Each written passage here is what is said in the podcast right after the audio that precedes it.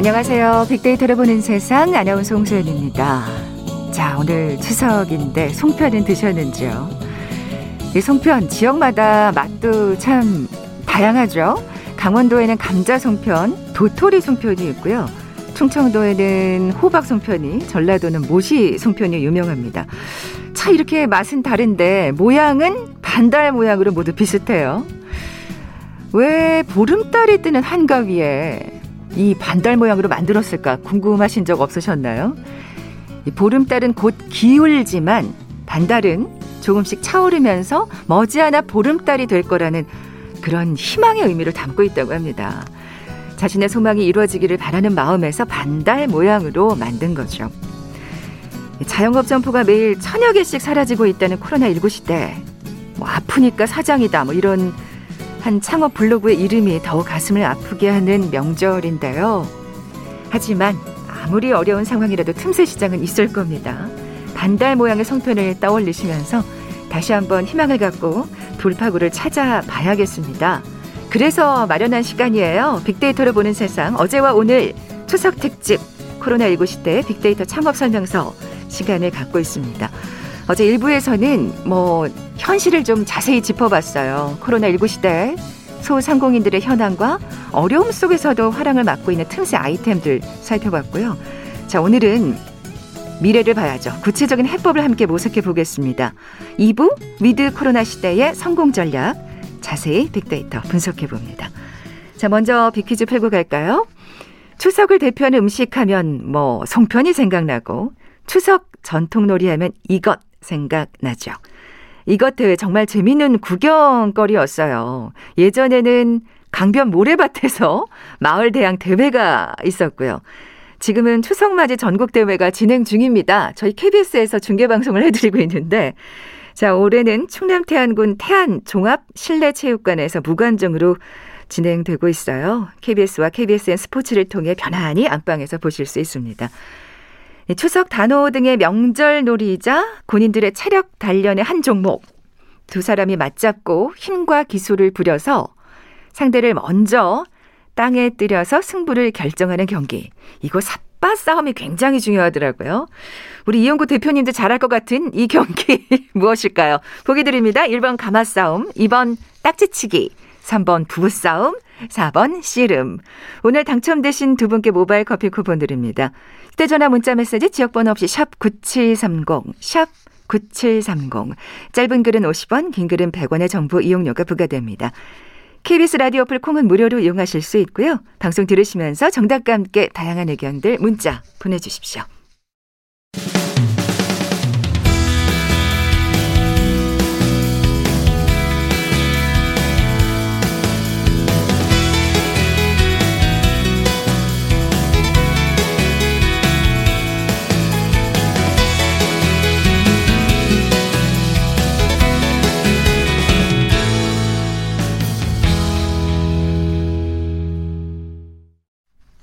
빅데이터를 보는 세상 추석 특집 코로나19 시대 빅데이터 창업 설명서 어제에 이어서 창업 컨설턴트 창업피아의 이용구 대표, 마이테이스트 민지영 대표 두 분 나와 계세요. 안녕하세요. 네, 안녕하세요. 안녕하세요.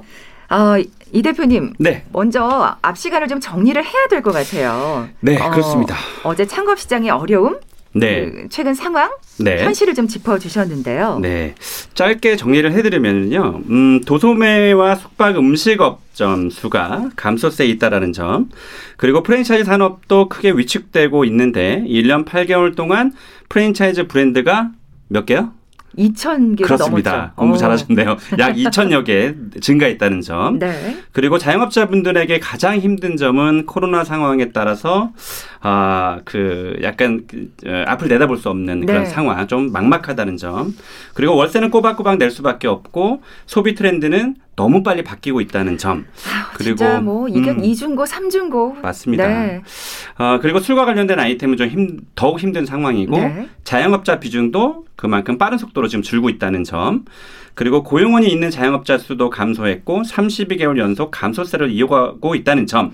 그래서 가장 중요한 최근에 무인 창업이나 1인 창업자들이 늘어나고 있다는 점을 어, 지난 우리가 시간에 네, 했습니다. 네, 정말 아, 뭐 힘들다는 얘기 입이 아프게 진짜 반복할 수밖에 없는 네, 지금 그렇지만 상황이에요. 이 현실을 우리가 예. 냉철하게 깨닫고 네, 거기서 딛고 일어나야 되는 네, 그런 지혜를 발휘해야죠. 그렇죠. 네, 네. 분명히 틈새 시장은 있고요. 맞습니다. 어, 어제도 잠시 언급했습니다만 이 와중에도 또 화랑을 맡고 있는 또 아이템은 분명히 아, 있거든요. 물론이죠. 물론입니다. 예.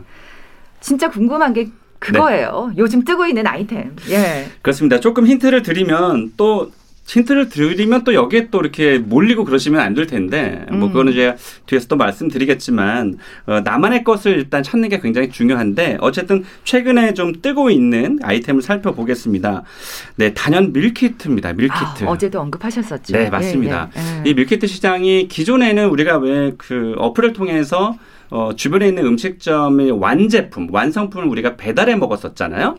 근데 이제 이런 거에 이제 사람들이 식상해지면서 어, 기존에 그 굉장히 유명한 상권에서 배달을 하지 않았던 맛집들도 그냥 배달을 하기는 뭐하니까 그 밀키트, 그 재료들을 소분해서 어, 배달하는 그런 밀키트의 그런 문화가 지금 발달이 되고 있는 상황이에요. 제 지인이 네. 친한 친구가 사실은 설해마을에서 레스토랑을 하는데 네.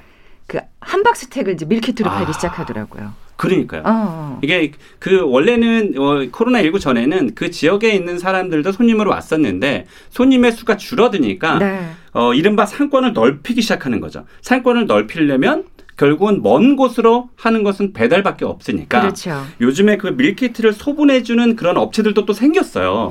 아 그런 그걸 컨설팅해주는 업체가 생겼어요. 또 그런 아이템까지 또 예. 그러니까 그 상황에서도 그 발달이 되는 그런 아이템이 또 있는 거예요. 그러네요. 또 어. 어 요즘에 또 여성분들이 그 아마 그 어, 휴대폰을 이렇게 우리가 그 SNS를 보다 보면 샐러드를 아마 많이 접하실 텐데 이 샐러드 창업 아이템이 요즘 뜨고 있다.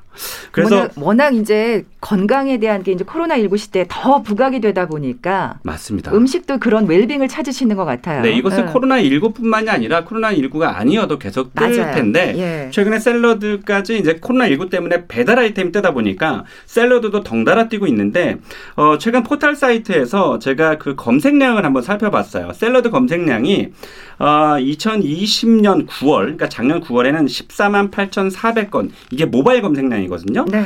어, 이게 지난달 8월에 18만 600건까지 뛰었어요. 그러니까 4, 4만 건이 뛴 거죠. 그만큼 아. 샐러드에 대한 관심이 이게 이제 샐러드를 원래 여성분들이 되게 좋아했었는데 지금은 남성분들도 점심에 먹는 네, 그런 또 음식이 됐어요. 네, 사실 그러니까 웰빙 때문이기도 하지만 네. 워낙 또 이제 그 코로나 때문에 네. 뭔가 운동량이 좀 적어지잖아요. 맞아요. 맞습니다. 그래서 또 가벼운 음식들을 좀 맞아요. 찾으시는 것 같아요. 그 자꾸 어. 살은 찌고 또 피트니스 센터에 또 갈 수가 없으니 그렇죠. 네, 어. 음식량을 줄이는 분들이 많아졌고요. 아. 또 과일, 또 베이커리 카페, 요즘에 또 빵이 굉장히 그 뜨는 아이템 중에 또 하나고 그래서 어 이런 아이템들이 조금 뜨고 있고요. 어쨌든 그 업종을 총망라해서 무인 창업 아이템이나 또 1인 창업 아이템들도 요즘에 계속 발달이 되고 있는 추세입니다. 네, 지금 얘기해 주신 것들은 아마 이제 위드 코로나 시대, 코로나 이후 시대에도 뭐 변함없이 각광을 받을 아이템들이 아닐까 네. 짐작이 되는데요. 어, 우리 이 대표님이 말씀해 주신 그 핫한 아이템 밀키트 민 대표님 네. 이 빅데이터 상의 반응은 어떻습니까? 네, 뭐 아무래도 말씀해 주셨지만 뭐 집콕으로 외식이 어려워지면서 뭐 외식 대신 배달을 하거나 집밥을 해 먹는 분들이 늘어나긴 했는데요. 아무리 배달 음식이 다양해지긴 했어도 배달 메뉴에는 또 어느 정도 한계가 있잖아요. 지겹죠. 네. 그래서 외식은 겁나고 배달 음식은 지겹고 또 직접 장을 봐서 해 먹자니 귀찮다라는 이야기를 하면서 이분들의 선택이 밀키트가 된 것 같아요. 그렇군요. 네, 그래서 밀키트 열풍이 불기 시작한 뭐 2019년보다 코로나 시대 이후에는 뭐 검색량이 14배가 증가를 했고요. 특히 뭐 여름 휴가 또 그리고 지금 명절 연휴 또 연말 시기에 데이터가 많이 증가를 했는데 그 연관어에도 홈파티나 생일상, 뭐 집들이 이런 아. 키워드들이 또 많이 도출됐습니다. 어떻게 보면 정말 이제 생활의 밀키트가 자연스럽게 지금 음. 네, 네. 스며들고 있다는 맞아요. 거를 검색어에서도 볼 수가 있네요. 네, 어. 또 특별한 날에는 새로운 음식, 네, 특별한 음식을 또 먹고 싶은 니즈가 또 반영이 된 것 같기도 하고요. 그리고 사실은 특별한 음식을 한다 그러면 식재료도 또 다양했으면 좋겠고 양념도 또 사야 되고 이런 그 요리를 또 해야 되는데 짧은 조리 시간에다가 모든 재료가 준비돼서 오는 이 밀키트가 좀 더욱 인기가 높아진 게 아닌가 생각이 듭니다. 이 밀키트가 어디 어떻게 결합이 되냐면요. 지금 코로나 19 때문에 이제 배달 밀키트 시장 아, 말씀하셨다시피 시장 가서 사면 비싸고 맞아요. 오히려 요리하면 더 돈 든다니까. 그거에다가 지금 그 결혼하지 않는 그 1인 가구들이 늘어나고 음, 있잖아요. 그렇죠. 그렇죠. 자, 앞으로 이 밀키트 시장은 폭발적으로 늘어날 텐데 한 가지 주의를 좀 당부드리고 싶은 건 뭐냐면 네. 최근에 밀키트가 뜬다더라 하니까 밀키트 프랜차이즈를 만들어서 굉장히 좀 과장 광고를 하는 그런 업체들이 막 늘어나고 있어요. 그러니까 아. 예를 들면 하루에 뭐 10평 그러니까 33평방미터 밖에 안 되는데 옛날로 생각, 생각 따지면 10평이죠. 음. 하루 매출이 700만 원이다. 그단 하루 어떤 행사 때문에 그럴 수는 있거든요. 음, 음. 근데 그게 매일 700만 원씩 판다는 건 있을 수가 없는 일이에요. 네, 네. 이거 지, 우리 또 이영구 대표님이 보시기에 이거는 아니거든요. 사실, 사실이 아니거든요. 그래서 그 또 진짜 우리 창업자분들 중에서 착한 분들 너무 많아요. 거기 또 혹하시는 혹하죠. 거죠. 그래서 아. 이게 지금 너무 치열한 경쟁이 되고 있기 때문에 또 섣불리 또 이게 또 치킨 게임처럼 또 그렇게 될 수도 있거든요. 그렇죠, 그렇죠. 그래서 너무 쉽게 뛰어들면 안 된다. 그리고 어 제가 아마 저희 방송에서 제 과거에도 제가 그 강조를 했던 게 뭐냐면 여러분 꼭 기록을 하세요. 공정거래위원회 가맹사업거래, 그러니까 공정거래위원회에서 어, 가맹 예비 창업자들을 위해서 프랜차이즈 본부의 재무구조, 그러니까 재정 상태라든지 개업수나 폐업수 이런 3년치의 자료를 공짜로 당연히 무료로 어, 줍니다. 이 그래서 얘기 진짜 여러 번 강조하셨었어요. 맞어요. 그래서 대표님이. 근데 아. 처음 창업하시는 분들 그거 몰라요. 음, 음. 그래서 공정거래위원회 가맹사업거래 사이트 꼭 들어가셔서 네. 반드시 어, 본인이 생각하고 있는 후보의 브랜드가 있을 거예요. 네. 어떤 것을 결정할까 할 때 그때 딱 막힐 때가 있거든요. 그러면 반드시 그 사이트 들어가서 비교 분석 해보시길 정말로 권합니다. 그럼요. 네. 그런 거 꼼꼼히 따져 보시고 창업하셔야 됩니다. 네. 어 그러면 저 잘 안 되는 창업 아이템도 좀 짚어주세요. 이건 좀 피하는 게 좋겠다. 이런 상황에서. 네. 그 잘 안 되는 창업 아이템들은 지금 현재 상황에서 봤을 때는 네. 아마 이게 코로나19가 위드 코로나로 가더라도 조금은 주의를 좀 하실 필요가 있을 텐데 네. 일단 사람들이 많이 몰리는 것을 이제 조금 피하기 시작했기 때문에 뷔페라든지 또 사람이 많이 많이 몰리는 고깃집이라든지 또 술과 관련된 것들은 조금 조금은 더 있다가 창업을 아직, 좀 하시는 게 관망세다. 그럼요. 네, 아직도 네. 관망세고요. 그리고 우리가 한 문제가 뭐냐면 지금 먹고 놀고 마시는 특히 이런 아이템들이 지금 어려운 상황이라서 네. 술 마시면 우리가 또 노래방을 가야 되잖아요. 근데 노래방도 지금 잘 가지 않는 그런 상황이기 때문에 예전에는 회식이 그 당연한 순서였는데 그 당연한 순서였죠. 이제는 더 이상 그렇지 않아요. 술 깨고 또 이제 집에 가려고 그래서 이제 노래방도 많이 가는데 이제는 그런 업종들은 조금 주의하실 필요가 있다라는 거. 그리고 또 한 가지는 도소매 업종들. 이제는 우리가 저도 마찬가지인데요. 이제는 어디 가기가 좀 불안하니까 온라인으로 구매를 하게 되는 것이 이제는 습관화되고 고착화될 가능성이 그래요. 굉장히 높다. 일상생활화되는 거죠. 맞습니다. 그래서 어. 이런 부분들 조금 더 주의 깊게 창업을 음. 하셔야 될 거라고 봅니다. 지난 시간에도 얘기하셨지만 뭐 화장품이라든지 네. 뭐옷 같은 걸 사실 그렇습니다. 이제 더 이상 직접 방문해서 그렇습니다. 가게를 가서 사지 않으니까요. 네. 민 대표님 지금 그 잘안 네. 되는 아이템들 얘기를 했는데 컨설팅하면서 직접 피부로 느끼실 것 같아요. 네, 네. 맞습니다. 이제 이 대표님이 말씀해주신 이 모든 업종들의 사실 데이터나 뭐 얘기는 들어봐도 사람들의 방문하는 혹은 구매하는 후기가 사실 평균 40% 이상씩 감소를 했을 정도로 사실 사람들의 관심도 많이 감소를 했고요. 아. 뭐 실제로 뭐 그런 운영하시는 기업의 대표님들이나 이런 분들도 어떻게 하면 빨리 온라인으로 전환할 것인가에 대한 고민을 많이 하시더라고요. 그렇군요. 아. 네, 그리고 또 사람들은 이 오프라인 오프라인 점포들의 폐점이나 폐업이 너무 많아지다 보니까 오히려 이 가게들을 언급하면서 이 가게가 폐점을 했다. 어느 지역에 폐업을 했다. 이런 상황들을 공유하는 데이터만 늘어나고 있는 상황이긴 해요. 아. 그래서 사실 데이터 상에서도 이렇게 좀 피부로 와닿는 부분이 많았고 또 저희 회사 근처에 직장가에서도 회식이 없어지니까 뭐 자연스럽게 저녁 상권이 많이 조용해진 것을 좀 볼 수가 있었습니다. 네. 제이 대표님, 네. 그 그러면 이 코로나19로 바뀐 창업 아이템의 특징을 좀 일목요연하게 짚어주시죠. 네, 굉장히 어. 중요하죠. 결국 코로나19 때문에 매출이 떨어지고 인건비는 또 계속 오르는 상황이다 보니까 어, 자영업자 입장에선 결국은 고정비를 최대한 줄이는 방법을 선택하게 됩니다. 어, 그래서 어, 음식점에서 인건비가 차지하고 있는 비중이 몇 퍼센트 될까요? 그때 항상 얘기해 주셨었는데 20% 넘으면 네. 안 된다고 막. 맞습니다. 네. 오, 네, 다 기억하고 계시네요. 음. 20%를 넘어가면 안 되는데 이제 인건비하고 또 제로비도 제로비 코스트도 또 올랐고 또 월세도 올라가다 보니까 결국은 그 아낄 수 있는 부분은 인건비밖에 없는 거예요. 네, 네. 그래서 어, 결국에는 이제 무인 창업 또 1인 창업 아이템들이 최근에 계속 각광을 받고 있고요. 또 우리가 키오스크라고 얘기하는데 맞아요. 이제 무인 주문기 이제는 이제 60대 70대의 이제 어르신들도 이제는 키오스크에 익숙해져야 될 시대가 왔잖아요. 어, 진짜 근데 많이들 이제 네. 잘 하시더라고요. 이제 배우려고 또 하세요. 네, 어머니들께서도 네. 이제 배우시려고 하고 세상이 변했다라는 것을 음. 이제 이제 느끼시고 있는 거죠. 어 그리고 이제 셀프 서비스 이제 뭐 라면이나 김밥을 시켜도 내가 직접 어 배식하고 직접 어, 테이블도 내가 닦아야 되고 음, 음, 음. 퇴식해야 되는 음. 그런 이제 셀프 서비스 시대가 왔고 또 이제 이게 배달의 문화가 이제는 어 이제 이게 코로나가 끝나도 아마 계속 지속되긴 할 것 같은데 네, 어쨌든 네. 이런 아이템들이 어 최근 코로나 19 이후에 좀 부각이 되는 아이템의 특징이었습니다. 네. 아, 그리고 지금 이 얘기를 하다 보니까 셀프 서비스라든지 배달, 네. 비대면 키오스크 이게 그러니까 코로나 19 시대가 좀 지나가고서도 네. 네. 괜찮을까? 뭐 문득 이런 생각이 들거든요. 요즘 어. 제가 강연을 하면 가장 많이 하시는 질문이에요. 그 어. 질문이 굉장히 좋거든요.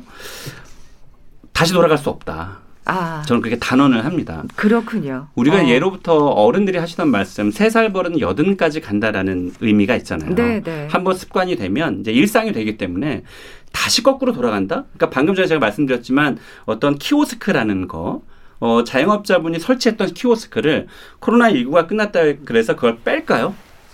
빼지 않습니다. 그렇겠죠. 그러니까 우리가 흔히 이 휴대폰을 가지고 어 요즘에 그 저기 영화들 네 조금만 돈 내면 세계 모든 영화들을 볼 수 있잖아요. 그렇죠. 이렇게 예. 누워 가지고 우리가 주문을 이렇게 시켜 먹으면 그 편리하다라는 것들도 알기 때문에 이제 세상은 다시 옛날로 돌아갈 수 없다라는 점.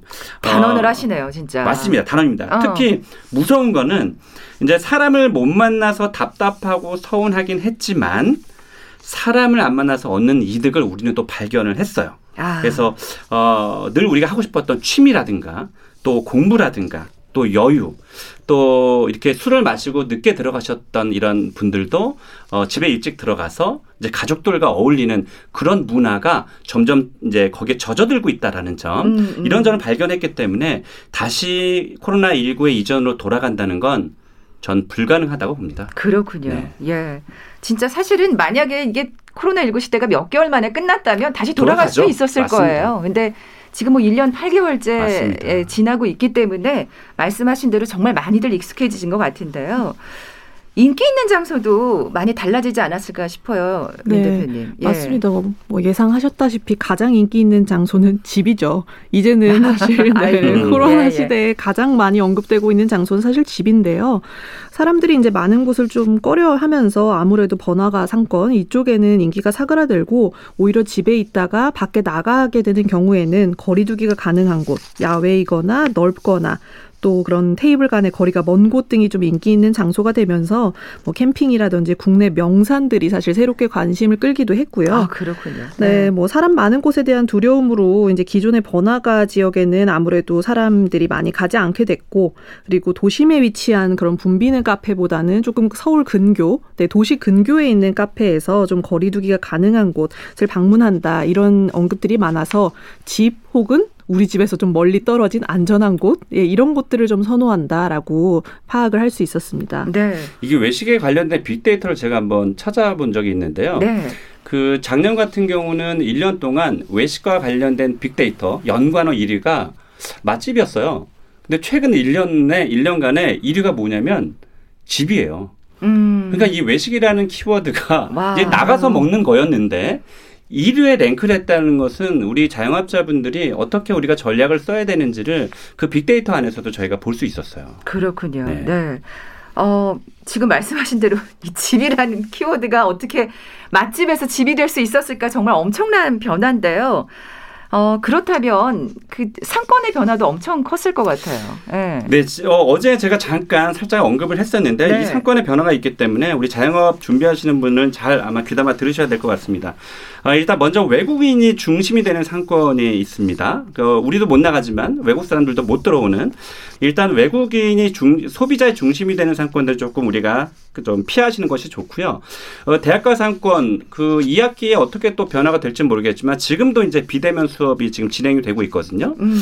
어, 그래서 대학가 상권도 어, 올해 말까지는 조금 유보하는 것이 좋다. 그리고 내년 아마 신학기, 봄학기 되면 전 좋아질 것으로 꼭 믿는 사람 중에 한 명인데 아무튼 네, 대학가도 네. 지금 굉장히 안 좋은 상권이고 오피스가가 재택근무라든지 어 아니면 이제 그 임대료를 감 원래 이 오피스가가 임대료가 비싸거든요. 이거 감당 못하니까 이제 공실들이 좀 많이 나타난 게 이 상권의 큰 변화였고 어 지난 시간에 말씀하셨지만 슬세권, 네 주택가 상권은 오히려 그래서 좀 더 뜨고 있다라는 것이 이번 상권의 큰 특징이었습니다. 네. 어, 여러분께서는 지금 KBS 일라디오 빅데이터로 보는 세상 추석 특집 코로나19 시대 빅데이터 창업 설명서 함께하고 계십니다.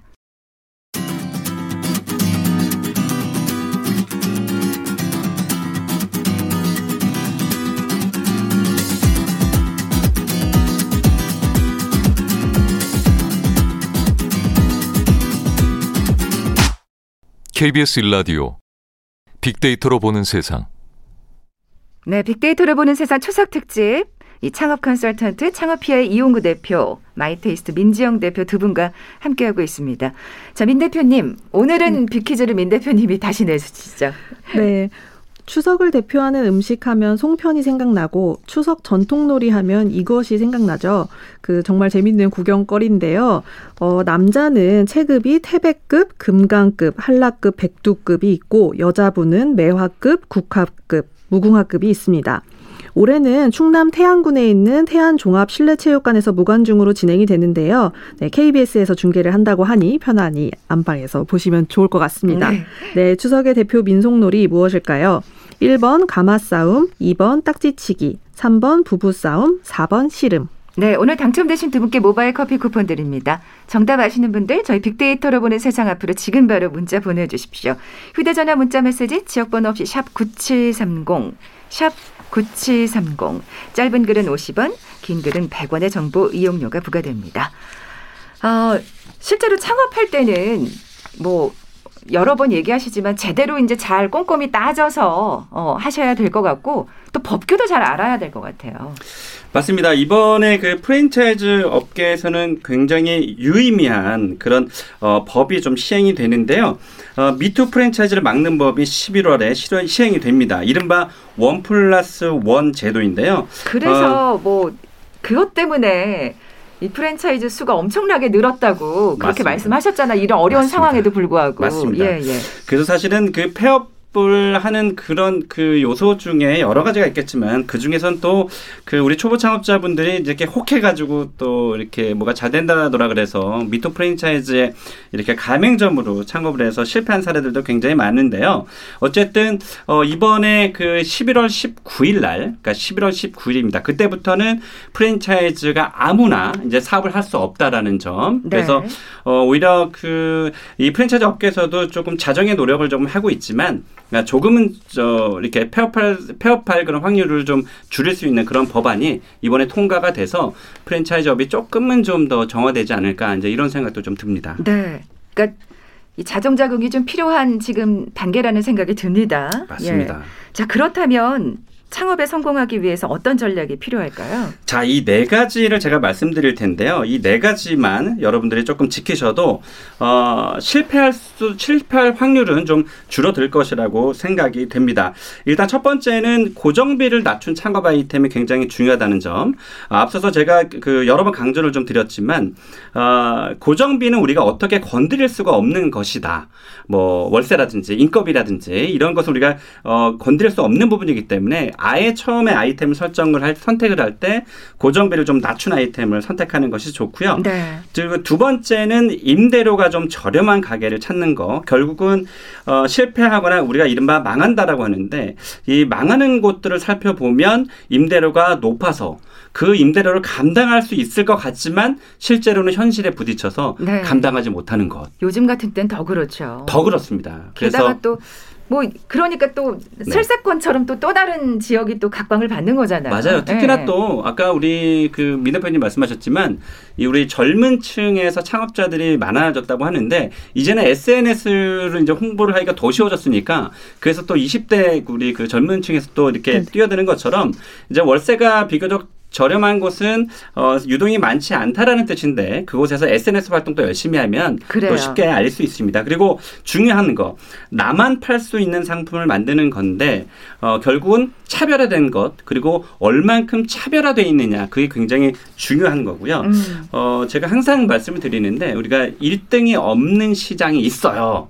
아이템을 찾다 보면 네네. 1등이 없는 시장이 있습니다. 그러니까 음. 예를 들면 죽 그러면 어떤 게 떠오르고 뭐 부대찌개 그러면 어떤 게 떠오르는 것처럼 잘 떠오르지 않는 요 사각지대에 있는 아 사각지대는 나쁜 건가요? 하여튼 약간 블루오션이 될 만한 아이템들이 있습니다. 틈새 전략 있습니다. 네네. 그러니까 1등이 없는 시장을 잘 살펴보면 아마 거기서 힌트를 얻으실 수 있, 을 것 같고요. 또 마지막으로 또 첨언을 하자면 디자인이 굉장히 중요합니다. 우리가 사진이 다 했다. 네, 이런 얘기를 어, 종종 하잖아요. 그래서 그만큼 어, 스타일링이 굉장히 중요하기 때문에 그 디자인도 잘 살필 필요가 음. 있을 것 같습니다.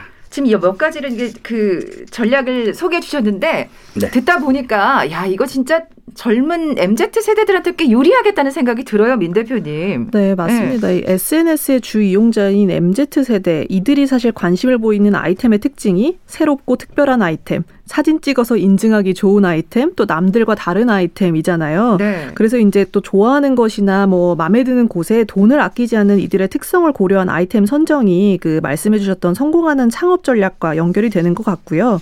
또 특히 뭐 외식업 같은 경우에는 맛도 중요한데 사진이 잘 나오는 사진 맛집이 되는 것도 하나의 중요한 홍보 전략으로 좀 가능할 것 같습니다. 그렇죠. 네, 네. 음.